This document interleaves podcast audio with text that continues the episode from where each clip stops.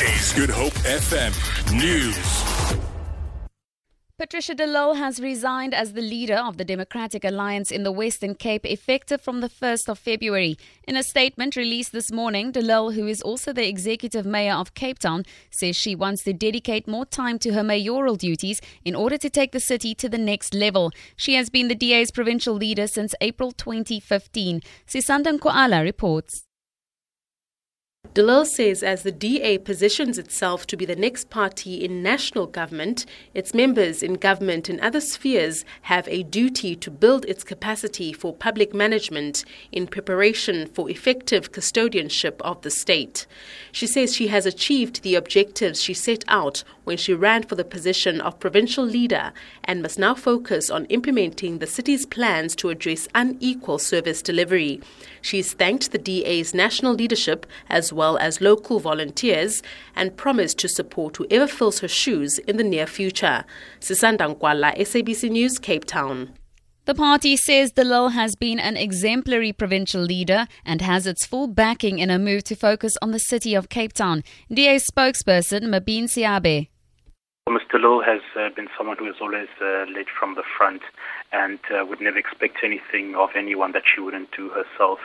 Uh, she's a leader who has constantly been on the ground, and uh, the success, success in the last election show that uh, Mr. Lille is a leader who is so who is respected across uh, race, gender, sex, and class. And uh, we wish Mr. Lille well the South African Social Security Agency has given an assurance that no disruptions will occur with payments to beneficiaries when it takes over on April 1st. SASSA is to provide a detailed plan for their takeover from Cash Paymaster Services to Parliament's Portfolio Committee on Social Development on Wednesday. SASSA spokesperson Paseka Letsatsi says rumors doing the rounds about SASSA changing its payment card are false. Letsatsi says beneficiaries will continue to be paid on time. What we would want to tell the beneficiaries is that the SASSA card has not changed.